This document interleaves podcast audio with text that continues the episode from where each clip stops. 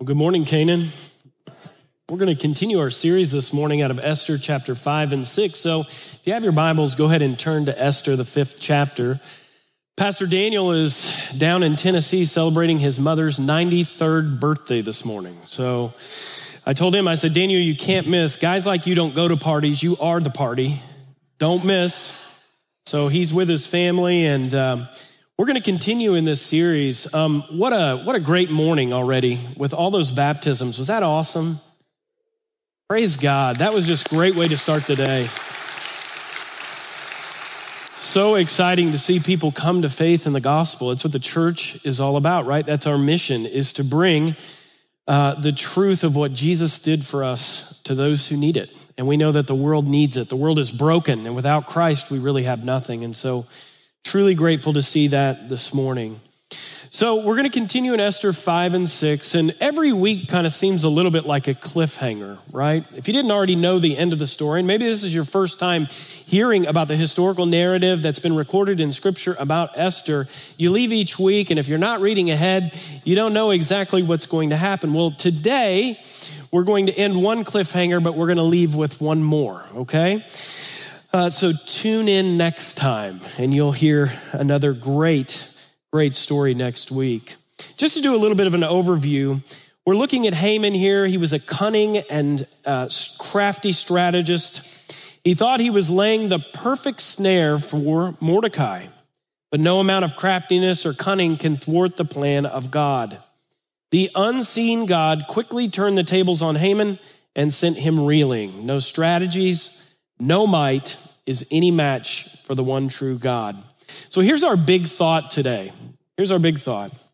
Sometimes the people of God find themselves in desperate situations because of the enemies of God. Chapters five through six of Esther remind us that when these situations arise in life, God never forgets his people. Amen?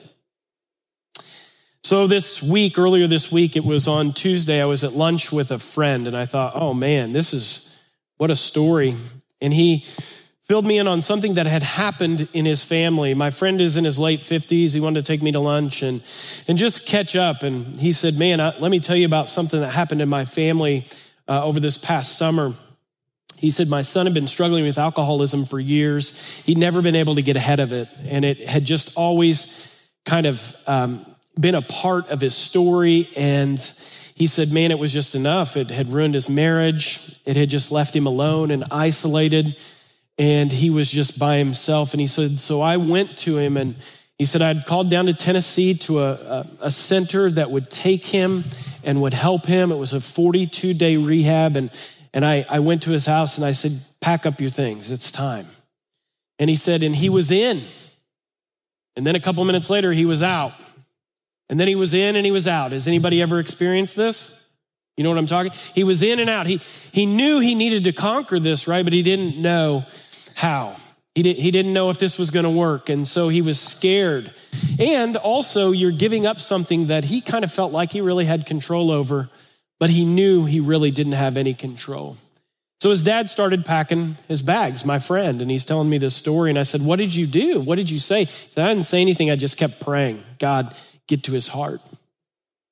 And eventually, as they're talking and kind of going back and forth, he's in, he's out, he's in, he's out, he finally just grabbed his son by the, by the elbow and he just led him out to the car.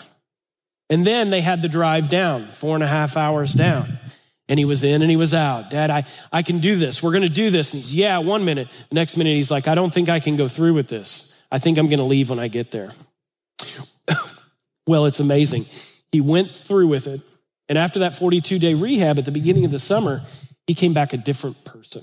Praise God, right? It was a Christian organization that told him his only hope was in Christ. He needed to get his life right. And that's exactly what this guy, my friend, his son, did. It was an amazing transformation.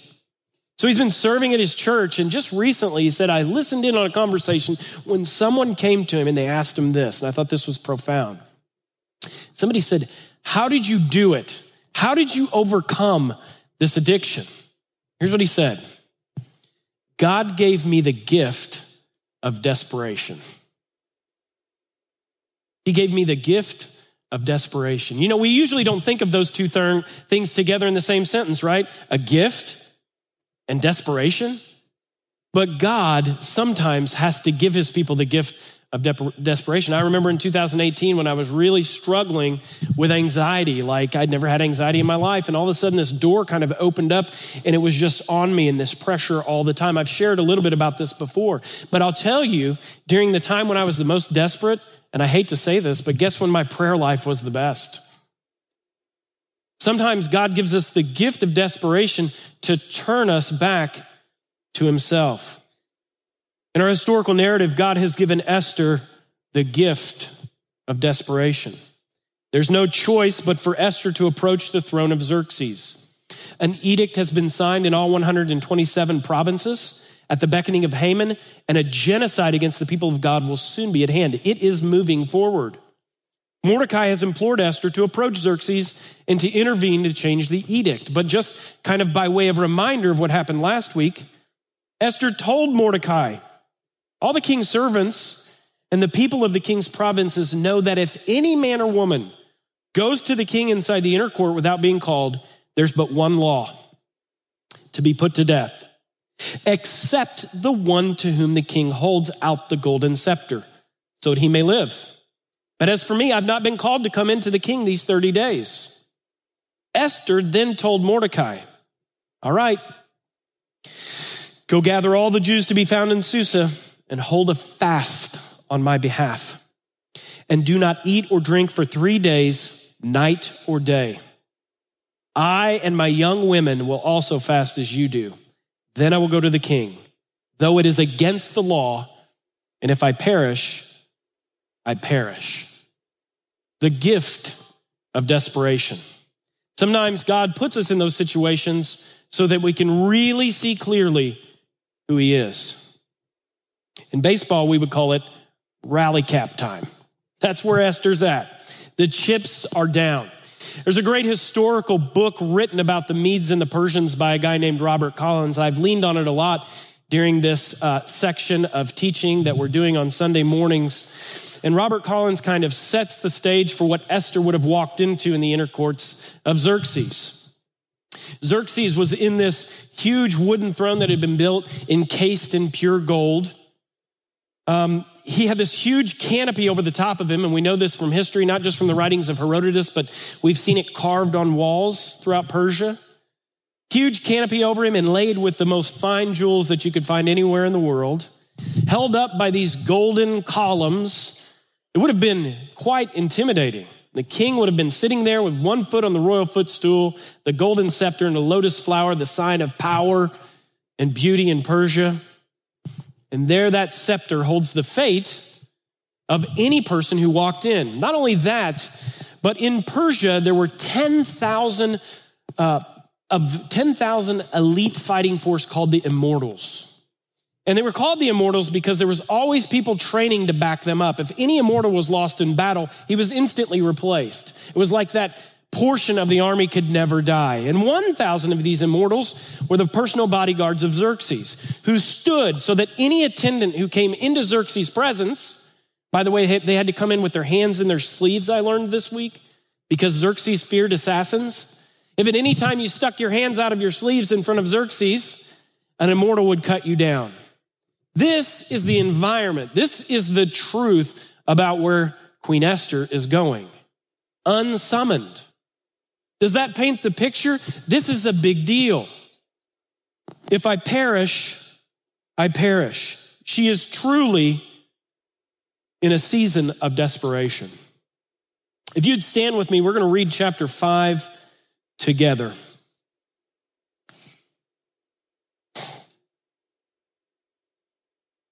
On the third day, Esther, dressed up in her royal clothing, and stood in the inner courtyard of the palace facing it.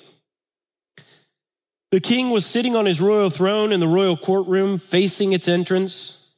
As soon as the king saw Queen Esther standing in the courtyard, she won his approval.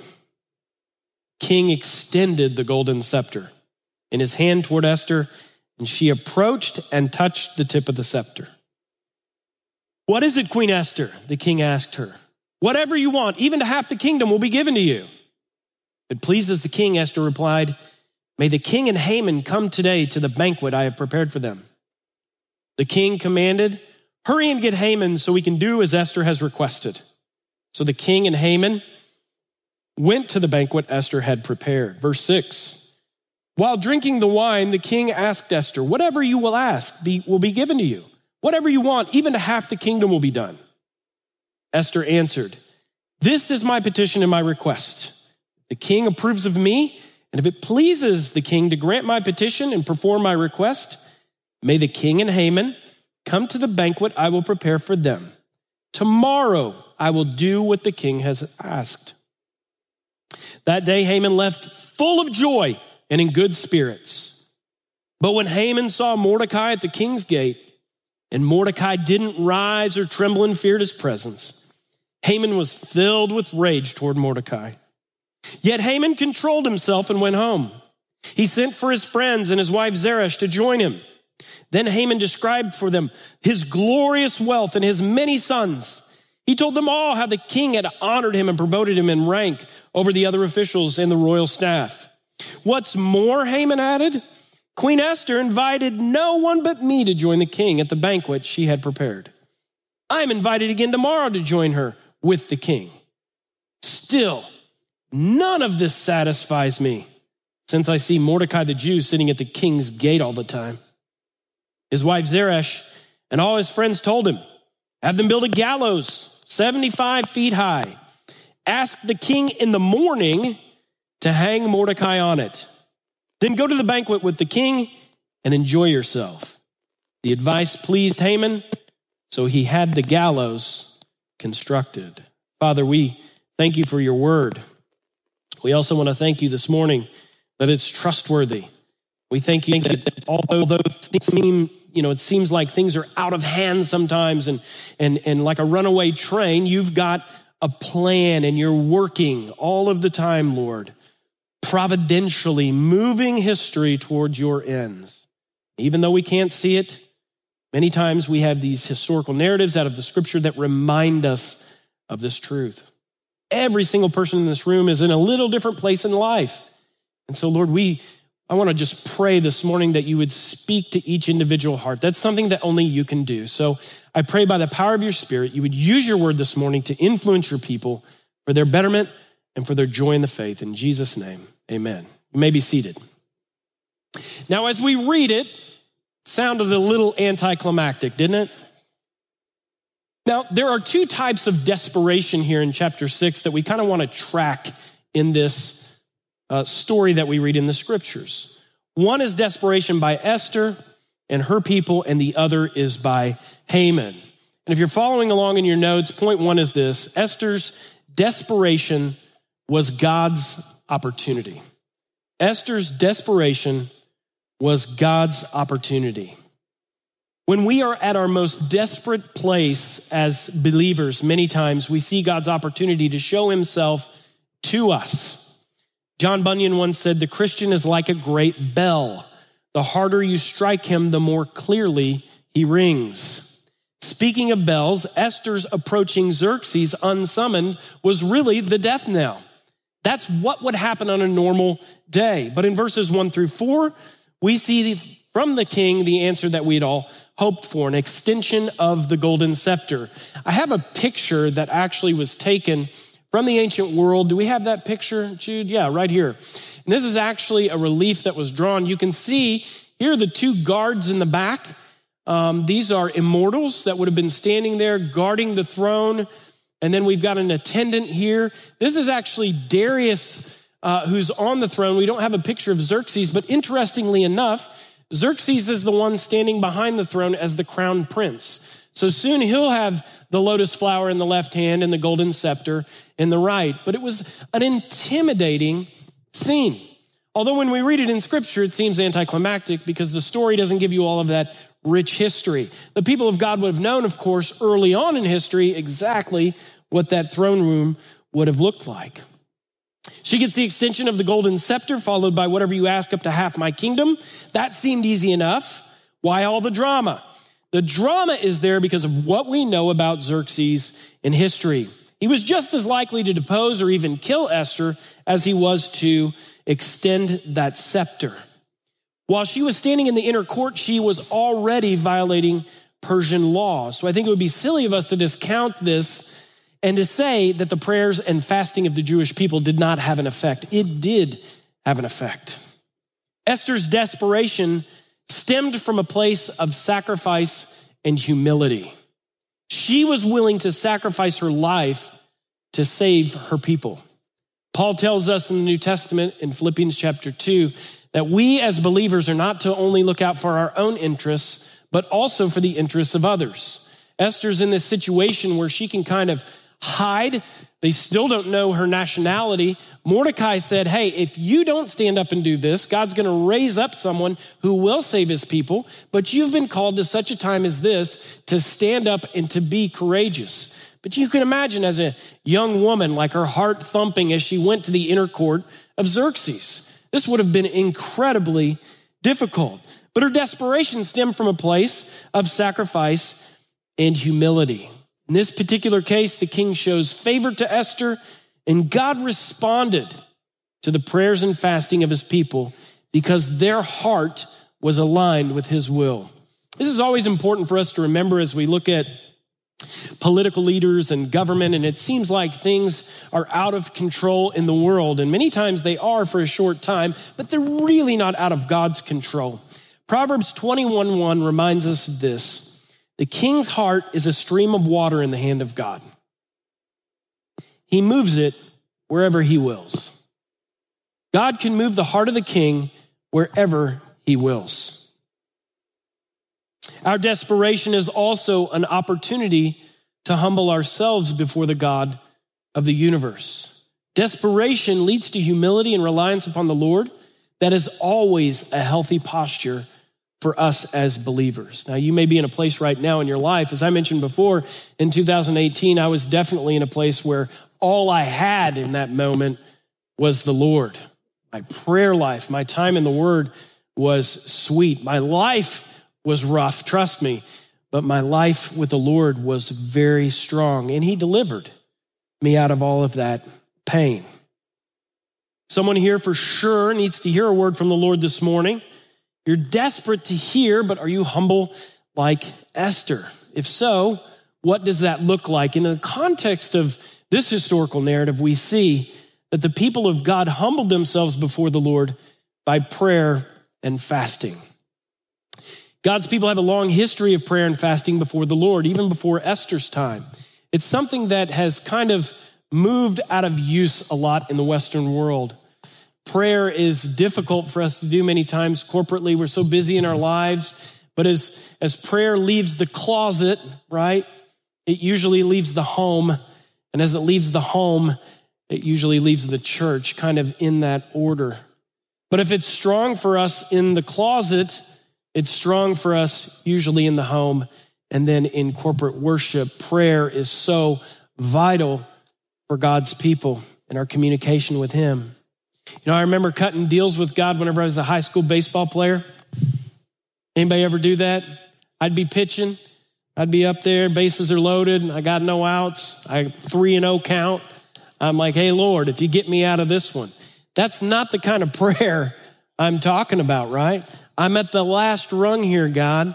Let me beat my mortal enemies here. That's not what we're talking about. Prayer and fasting are disciplines that should be a part of who we are as God's people. Not whenever we're on our last rung of the rope, but it should be something we practice. Elijah fasted while escaping Jezebel. Jonah's proclamation in Assyria was followed by humility and fasting that led to repentance and faith. Daniel prayed and fasted to the point of exhaustion to hear a word from the Lord. Prayer and fasting should not be unknown to us as believers. We need to hear from God. If we're in a desperate situation, Esther gives us a really good remedy to this. Call all the Jews, call your friends if you're in that place, ask them to pray and to fast with you. Now, I will tell you this, and this is kind of a healthy disclaimer God does answer every prayer. He does. He answers every single prayer. Sometimes He doesn't answer the way we think He should. Amen? But he always answers prayer. Sometimes it's yes, sometimes it's no. Sometimes God chooses to not turn the heart of the king. So I don't want you to think, well, this is like, you know, this is like this, there's this little antidote that you can just do every time and God has to, that would make you God, right? If he had to do everything you asked. But instead, sometimes he doesn't turn the heart of the king. Paul's going to appear before Nero 500 years after this. Paul's going to get beheaded for his faith. I think of the great German theologian Dietrich Bonhoeffer. He plotted to have Adolf Hitler assassinated, ended up being caught, and he was hanged to death in jail. Sometimes God says no to fervent prayers. But Proverbs 16:4 is an important verse to remember. The Lord has made everything for its purpose, even the wicked for the day of trouble. It's a part of his overarching plan to bring all things and to reconcile all things to himself. We've got to always remember that. And that's been a great theme of this series, right? The unseen God who is providentially at work, even though it seems like things are many times off, off the rails. Even though our motives may be like Esther's, God's sovereign will is sometimes still a mystery. Sometimes the person still dies. Sometimes things don't work out just right. Sometimes we lose the job. Sometimes things don't go the way we'd planned, even after fasting and prayer, but there are lessons to be learned in all of this. In this particular moment in time, Xerxes' heart was softened towards Esther for her request to be made known to the king. Now, you may be thinking, why would she invite Haman to this event, to this banquet with Xerxes? And we're not really sure, but theologians have ideas about why he was invited. Maybe this would make Xerxes suspicious of Haman, right? Maybe a little jealousy in the room. Uh, maybe she was lulling Haman into a false sense of security. Maybe she was a little cunning. Or she wanted Haman in the room when she accused him of his plan. We're not really sure. It could have been a combination of all three. But at the banquet, the king asks Esther a second time what the request is. And for some reason, she doesn't ask him in the moment. Something was off. Maybe she got cold feet. Maybe it was just too much. She'd already touched the golden scepter. Things were going well, and she thought, I don't want to mess it up now. Maybe the mood in the room wasn't right, but for some reason, she holds off and doesn't really ask the request, but instead says, Come to a banquet tomorrow night, and then I'll ask. Now, I want to tell you, in contrast to Esther and her people's desperation, there's also in this narrative ungodly desperation. Haman's desperation was his downfall. Haman's desperation stemmed from pride of the human heart. What was his desperation? He wanted to be worshiped. When Haman leaves the banquet that Queen Esther gives, the scripture tells us that he is in high spirits. That is, until he sees Mordecai. Oh, that Mordecai who won't bow down to him. Haman goes on to list all the things that bring him great pride and make his heart sing with joy his vast wealth, his many sons, his elevation above all the nobles and officials. And he says, you know what? Out of everybody in all of Persia, guess what? Esther only invited the king and I to come to a banquet with her. And then he says this, but all of this gives me no satisfaction as long as I see that Jew Mordecai sitting at the king's gate. He's got all this good stuff going for him, right?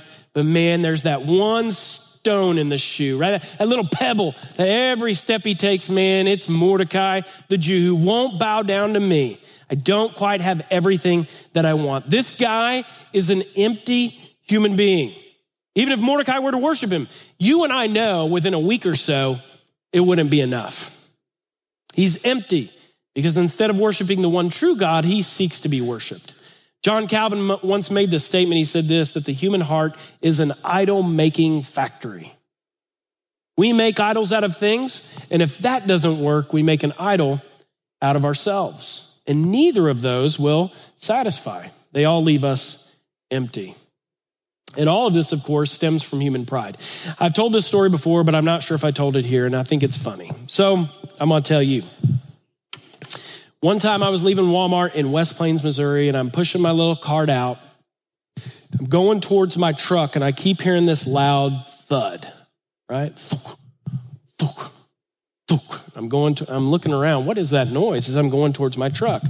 Finally, I see it. There's a guy standing at the back of his car and his wife standing right next to him. And he's trying to slam the trunk closed on the groceries. And it keeps popping open. So I'm going and I'm kind of like, that looks funny. And she's trying to say to him, because I'm parked right across from him, honey, if you just move this, she's like, be quiet, I got it, I got it. Funk. But, well, it's not shutting. Okay. And this goes on, and I'm loading my stuff, and I'm just kind of listening now. I'm like, what's going to happen? And she's like, if you would just move this here and this there, it would, it would, cl-. and he's like, fine, you do it.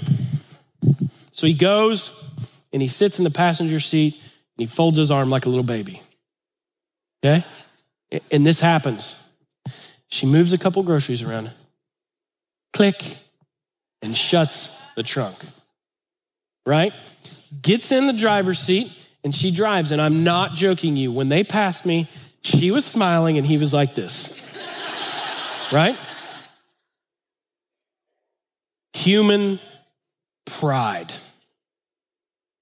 The Bible tells us that God is opposed to the proud but he gives grace to the humble. So humble yourselves before God. Haman is a great lesson to us that pride will blind you from seeing all the blessings around you. Pride will leave you empty and never satisfied. I mean, think about it. If the actual problem was really packing the trunk, he should have been thrilled that she was able to shut the trunk so easily. But the problem wasn't really the groceries or the trunk, was it? The problem was pride. Out of anger, Mordecai, Mordecai, uh, Mordecai, Haman has gallows built for him 75 feet tall. Obviously, it was an extravagant way of making a example out of someone who wouldn't bow down to him. As we think about these two lines of desperation, right? We have to ask ourselves, what about us?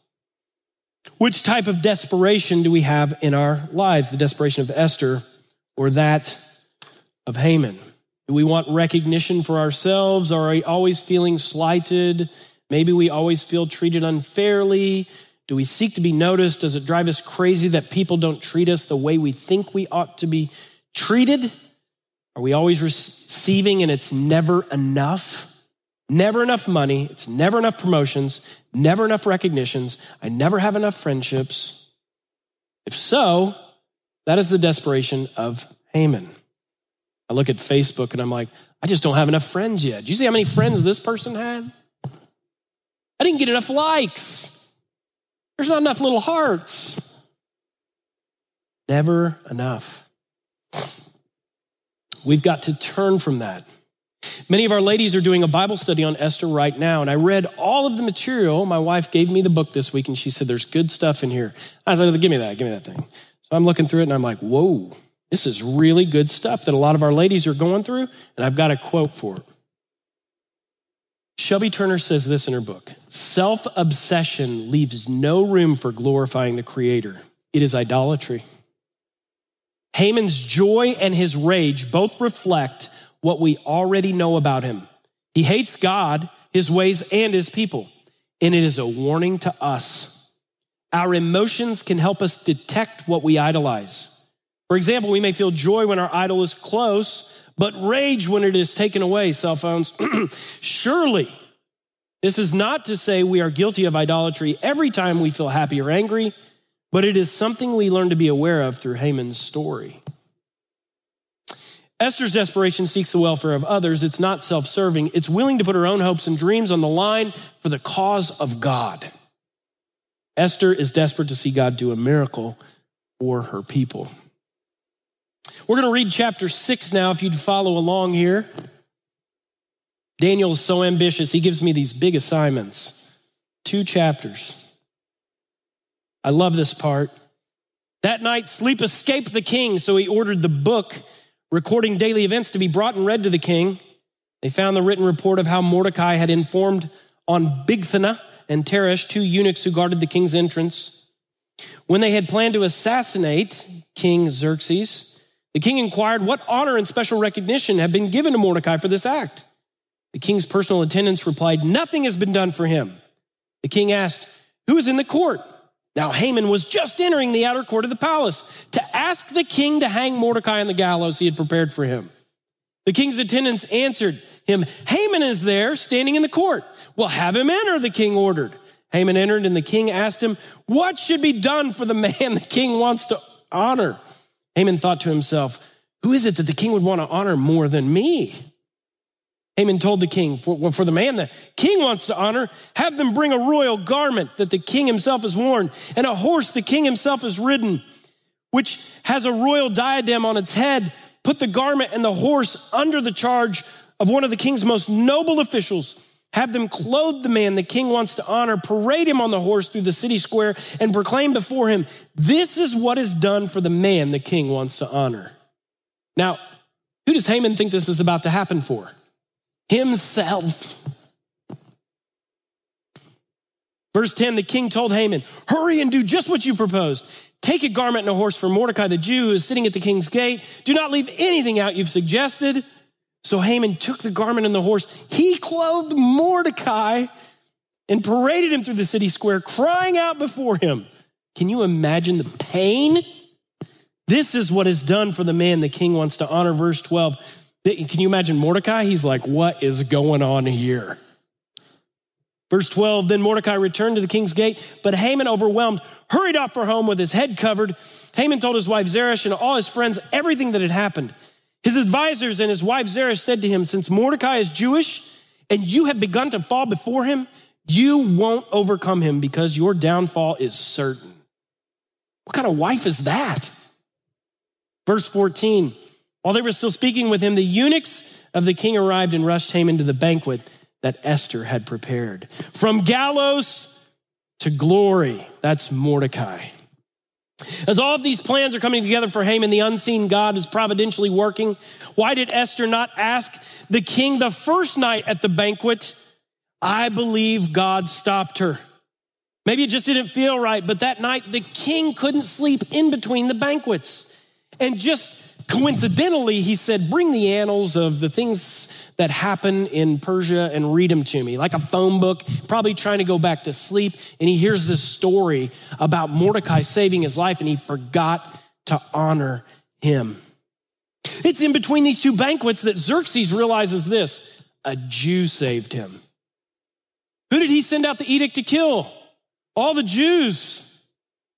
And this is just the softening of the heart and the plan of God to get him ready for the big ask that's coming from Esther. As Haman comes into the room that morning, he's got to be feeling good about himself. He's just built this huge gallows to kill this guy finally. And right before Haman can ask the king about Mordecai, the king has something urgent he needs to know. What should be done for that guy that saved my life? I want to honor him. And the very man that Haman wants to kill, the king now wants to recognize and have the people admire. Haman says royal garments, the king's horse, a royal crown on his head, and then go around saying, This is what the king does for the man he wants to honor. I mean, this is almost too good to be true, right? Keep in mind that the king has already signed that decree to kill all of the Jews, and now he wants to honor one. I really believe it's a partial softening of his heart for what Esther is about to ask him. Psalm 16, verse 7 says, When a man's ways please the Lord, he makes even his enemies to be at peace with him. Isn't that beautiful?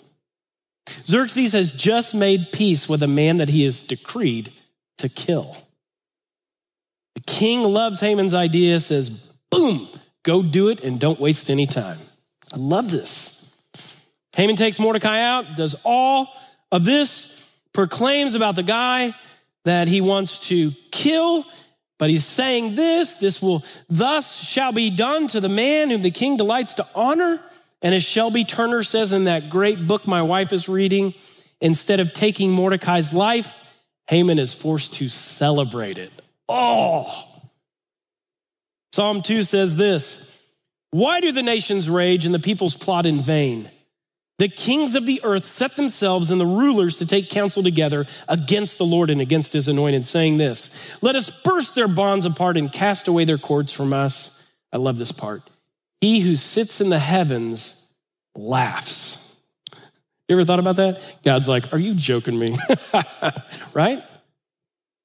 He who sits in the heavens laughs. Haman made a big mistake in all of this. Haman forgot that the Jews were God's chosen people.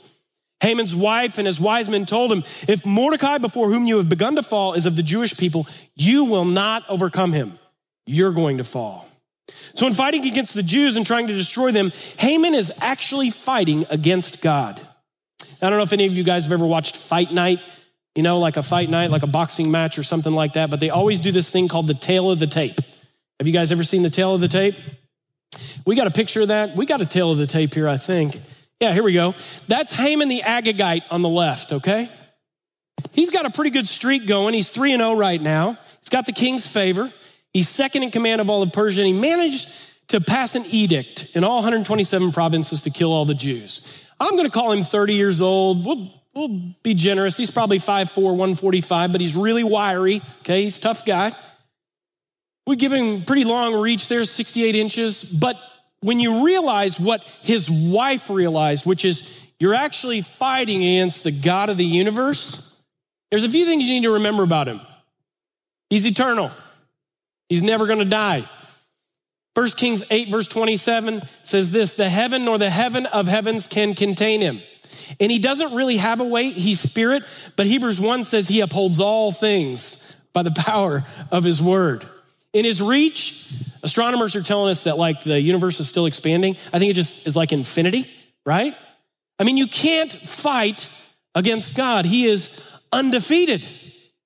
And that's who we end up fighting against when we fight against God's people. We win in the end. I always remind my friends, I have friends that are in certain places in the world, in West Africa, where there's persecution and where people lose their lives for their faith in the gospel and spreading of the gospel. If you've been keeping up with what's going on in India and northeastern India, there's a lot of persecution. And I always remind myself, we win in the end. Our God is undefeated and he's moving all things toward his ends and his purposes. He who sits in the heavens laughs. Haman is humbled.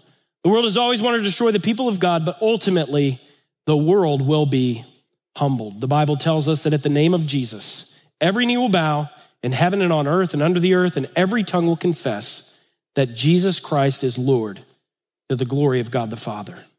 Proverbs 16, verse 5 says this Everyone who is arrogant in heart is an abomination to the Lord.